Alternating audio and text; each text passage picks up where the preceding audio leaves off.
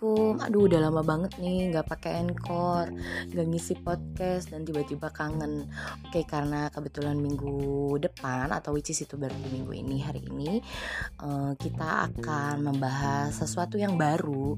Menurut ibu sih ini baru ya buat kita dan mudah-mudahan buat kalian juga gitu ya.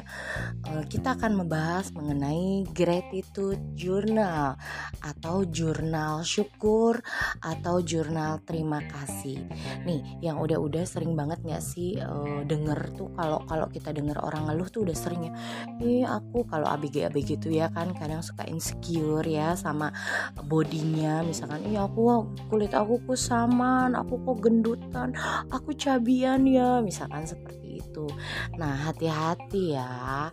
Uh, kurangnya rasa syukur itu bisa diawali uh, bisa menjadi awal kita kehilangan sesuatu anak-anak ya. Contohnya seperti itu gitu. Padahal di luar sana banyak sekali orang-orang yang mungkin memiliki keterbatasan secara fisik ya uh, yang nggak kita miliki yang kita miliki tapi mereka nggak punya gitu ya. Tapi mereka ternyata lebih uh, jadi tapi mereka ternyata uh, malah bersyukur gitu ya.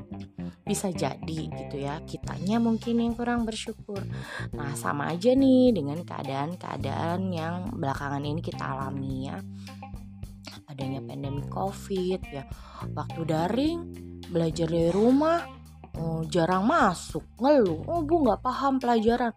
Giliran udah masuk kemarin PTM eh nggak masuk juga. Ayo. Jadi sebenarnya permasalahannya di mana ayo? Nah ternyata sepertinya kurangnya rasa syukur nih yang dimiliki oleh kita gitu terhadap keadaan.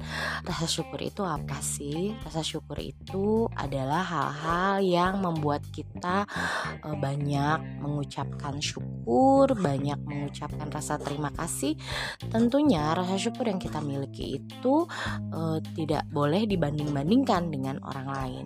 Mungkin kalau orang lain ya move onnya sama mantan cepet ya, mungkin kalau kita lama. Nah, tiap orang itu kan punya waktunya masing-masing ya, tidak bisa dibandingkan. Nah, satu minggu ke depan nanti ibu akan mengajak kalian untuk membuat gratitude journal atau jurnal rasa syukur.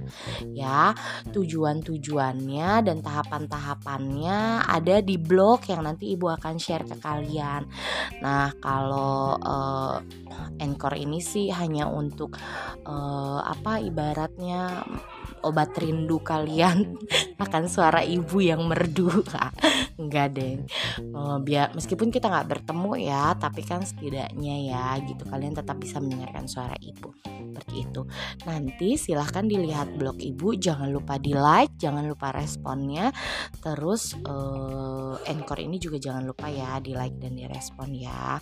Baik anak-anak mudah-mudahan dengan materi gratitude journal ini kita bisa lebih banyak bersyukur kita bisa lebih meningkatkan kemampuan dan potensi diri kita.